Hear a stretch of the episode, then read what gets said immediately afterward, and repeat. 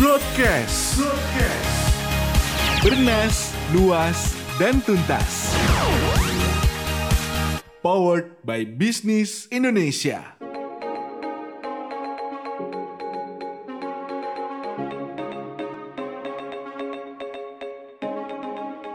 Halo sobat bisnis, bantuan sosial atau bansos menjadi instrumen penyangga untuk menjaga daya beli masyarakat ya, terutama kelompok menengah ke bawah.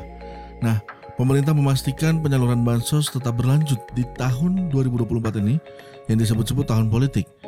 Bahkan sejumlah jenis bansos bakal diterima masyarakat hingga Juni 2024. Hanya saja penyaluran bansos acap kali tak tepat sasaran dan tidak pernah diukur efektivitasnya dalam memberdayakan masyarakat. Apalagi tatkala bansos disebarluaskan atau dibagikan pada tahun politik. Tentunya rawan dipolitisasi untuk kepentingan partai politik dan juga para kandidat yang bersaing menuju pemilu 2024 nanti. Nah, sobat bisnis, kali ini kita akan membicarakan mengenai bantuan sosial ini yang uh, masih tetap berlanjut di 2024 bersama dengan Mbak Dwi dari redaksi Bisnis Indonesia. Halo Mbak Dwi, apa kabar Mbak Dwi? Halo Mas Ganang.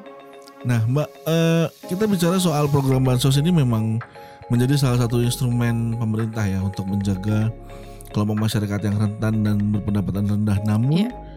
Nggak sedikit juga nih tudingan yang menyebut bahwa uh, bansos di masyarakat bahkan banjir bansos di masyarakat ada kaitannya dengan tahun politik. Mm-mm. Kemudian, bagaimana sejauh ini temuan redaksi Bisnis Indonesia, Mbak?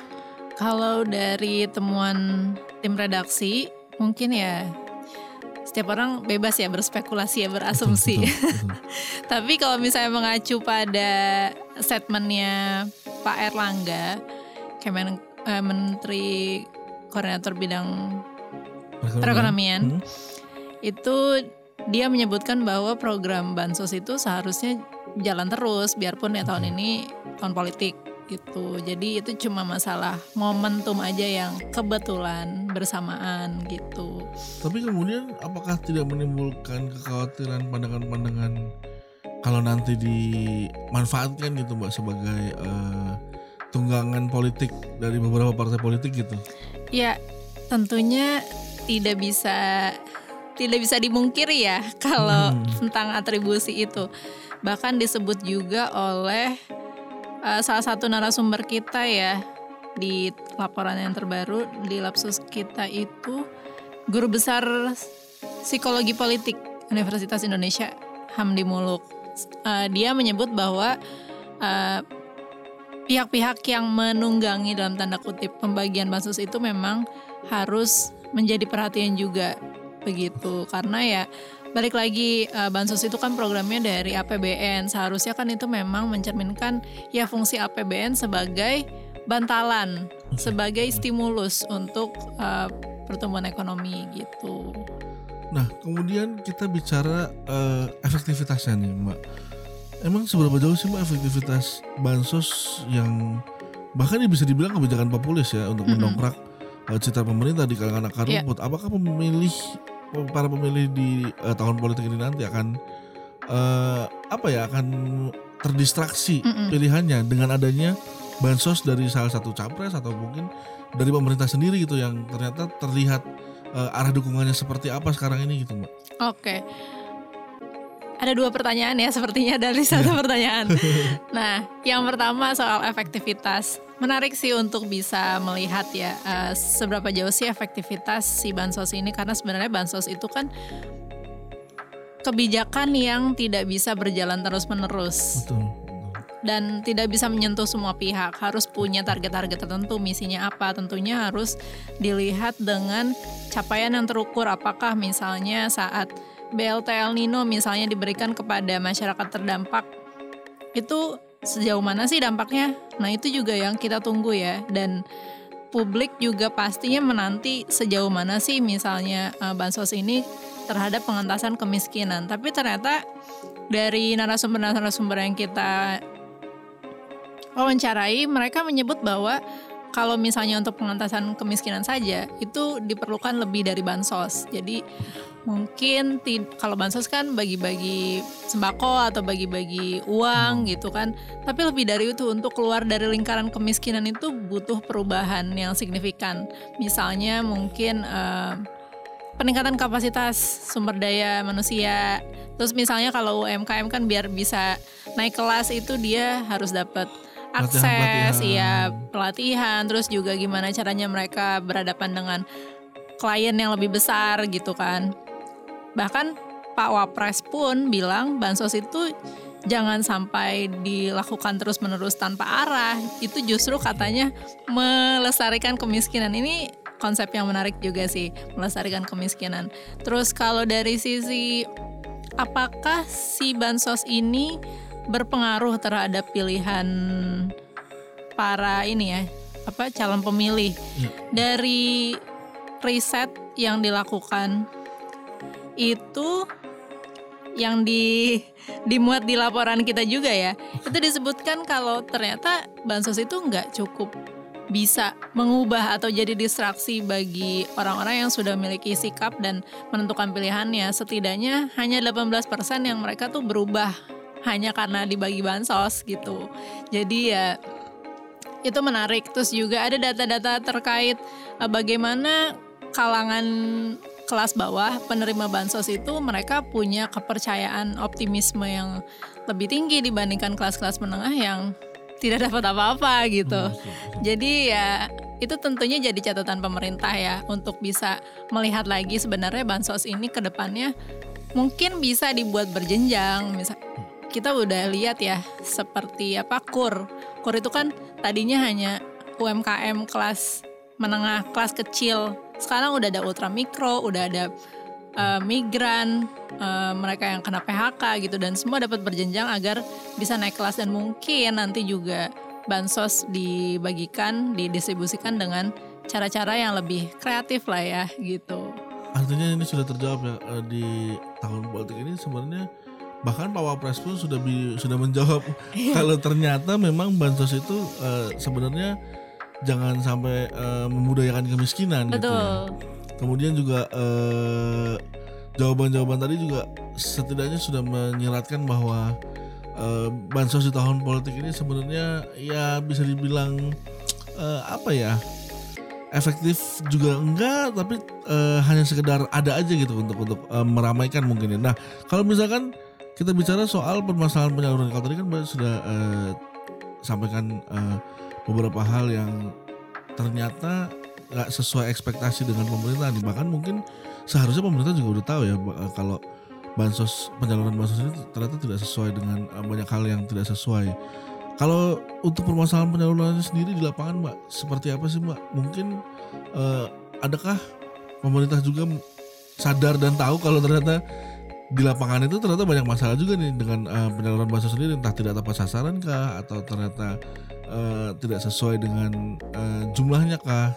Hmm. Oke, kalau dari laporan kita itu sudah disebutkan kalau ternyata dalam distribusi bansos itu masih ada PR-PR yang harus Betul, diselesaikan gitu.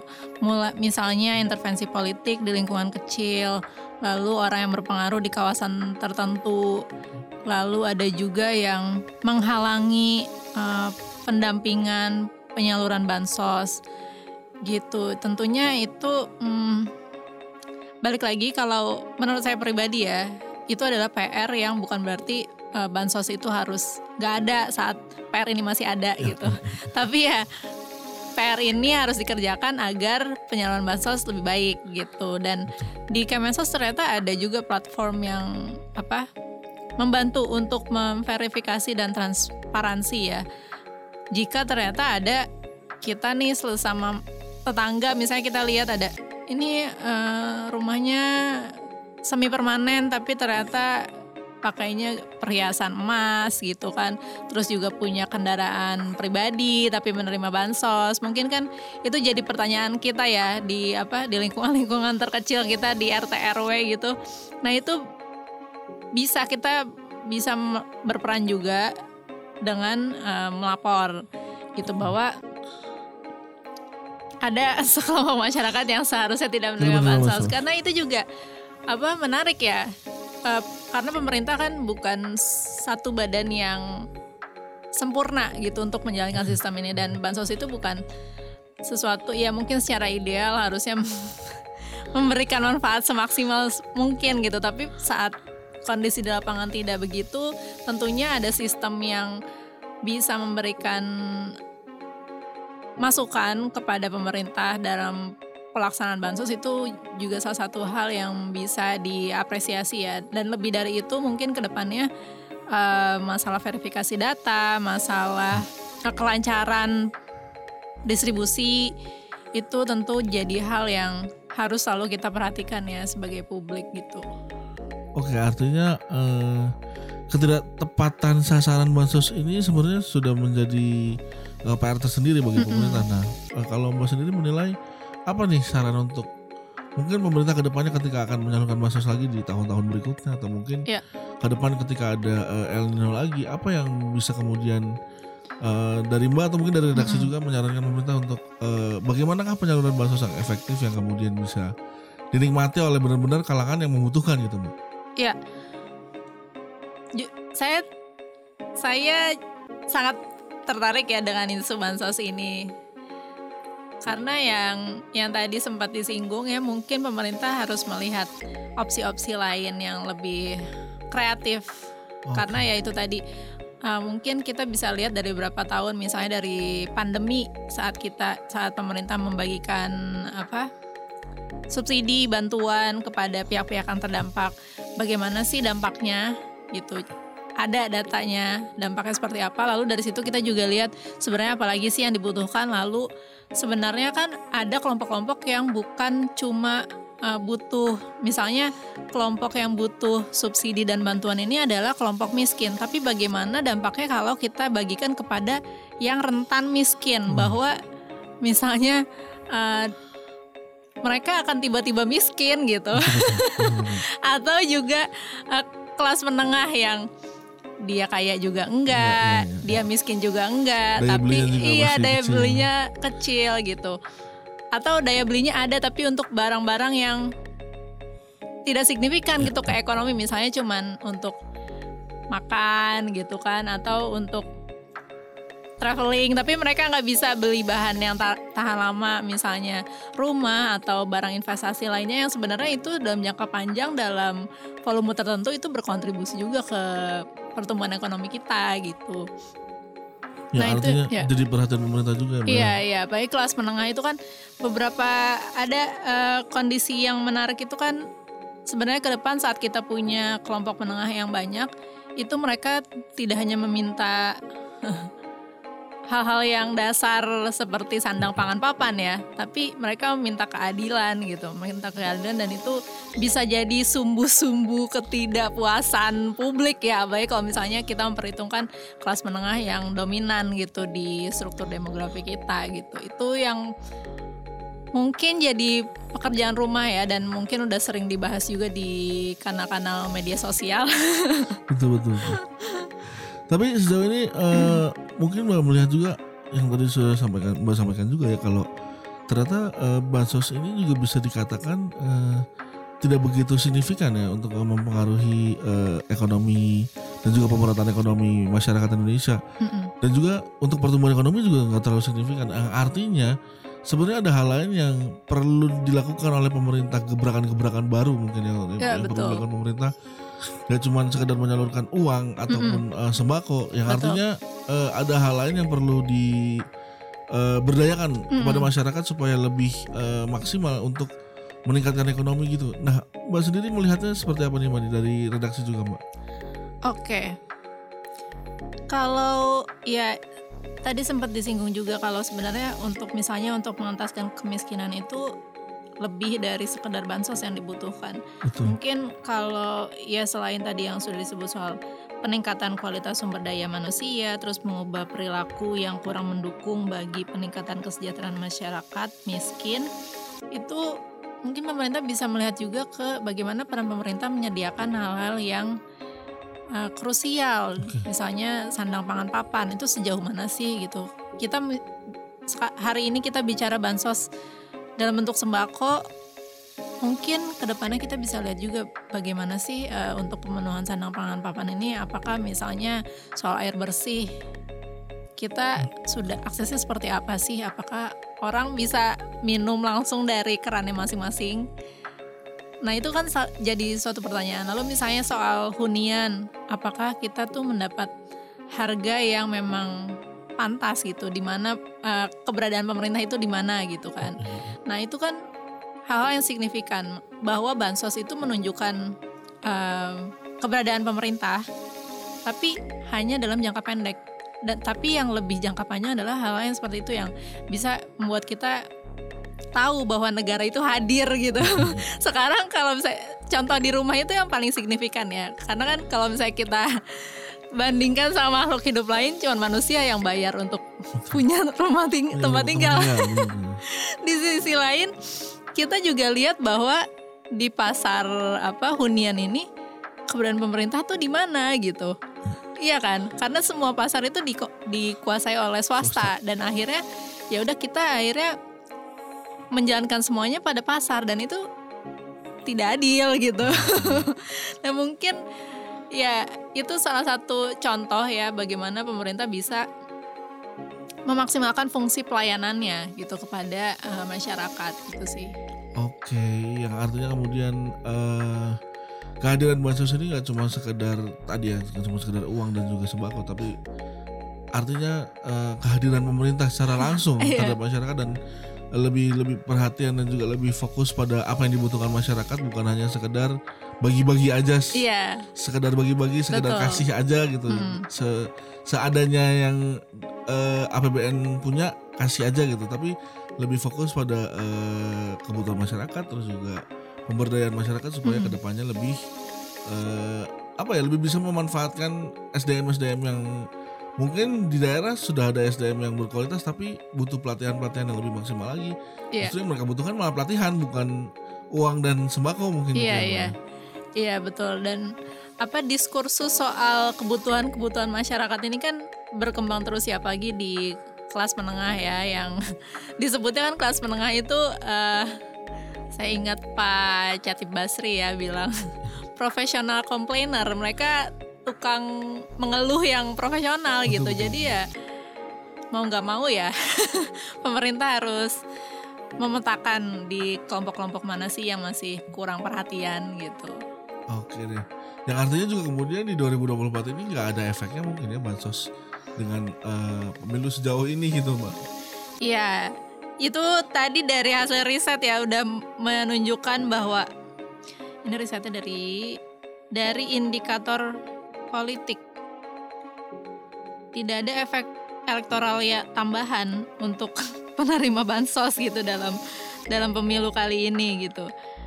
Uh, ya, ya betul tadi. 18 cuman 18,8 persen yang menyatakan bakal mengubah pilihan pada pemilu 2024 setelah menerima penyaluran bansos. Sedangkan 81,2 persen itu tidak akan mengubah, berarti kan berarti itu uh, menandakan cukup cukup cerdas juga pemilih kita ya, betul, enggak betul. tidak mempan dengan sumpelan ban bansos. Bahkan mungkin mereka merasa bansosnya itu uh, tidak kayak tadi tidak tidak tepat sasaran atau mungkin yeah. tidak efektif juga buat mereka gitu ya hmm. untuk untuk menjadi bantalan iya, bisa di, jadi. di tahun politik ini. Iya iya. Oke deh Mbak Dwi terima kasih untuk uh, obrolannya mengenai bantuan sosial yang digulirkan oleh pemerintah yang mungkin tujuannya memberi bantalan bagi warga terutama untuk kelompok masyarakat rentan dan berpenghasilan rendah tapi sejauh ini realitanya di lapangan masih banyak hal yang perlu diperbaiki, perlu diubah uh, mindsetnya. Mungkin juga pemerintah juga perlu mengubah mindsetnya. Yang art, yang dalam artian bansos itu nggak hanya sekedar uang dan juga uh, sembako aja gitu, tapi juga hal-hal lain yang mungkin dibutuhkan masyarakat yang lebih spesifik lagi di daerah-daerah tertentu yang mereka butuh pelatihan pelatihan-pelatihan, butuh uh, hal-hal lain yang lebih efektif dan lebih memberdayakan masyarakat di sana. Terima kasih Mbak Dwi untuk ngobrol-ngobrolnya. Iya, sama-sama Mas Gianang. Nah, sobat bisnis dengerin terus podcast dari redaksi hanya di channel broadcast bisnis Indonesia. Sampai jumpa di episode berikutnya.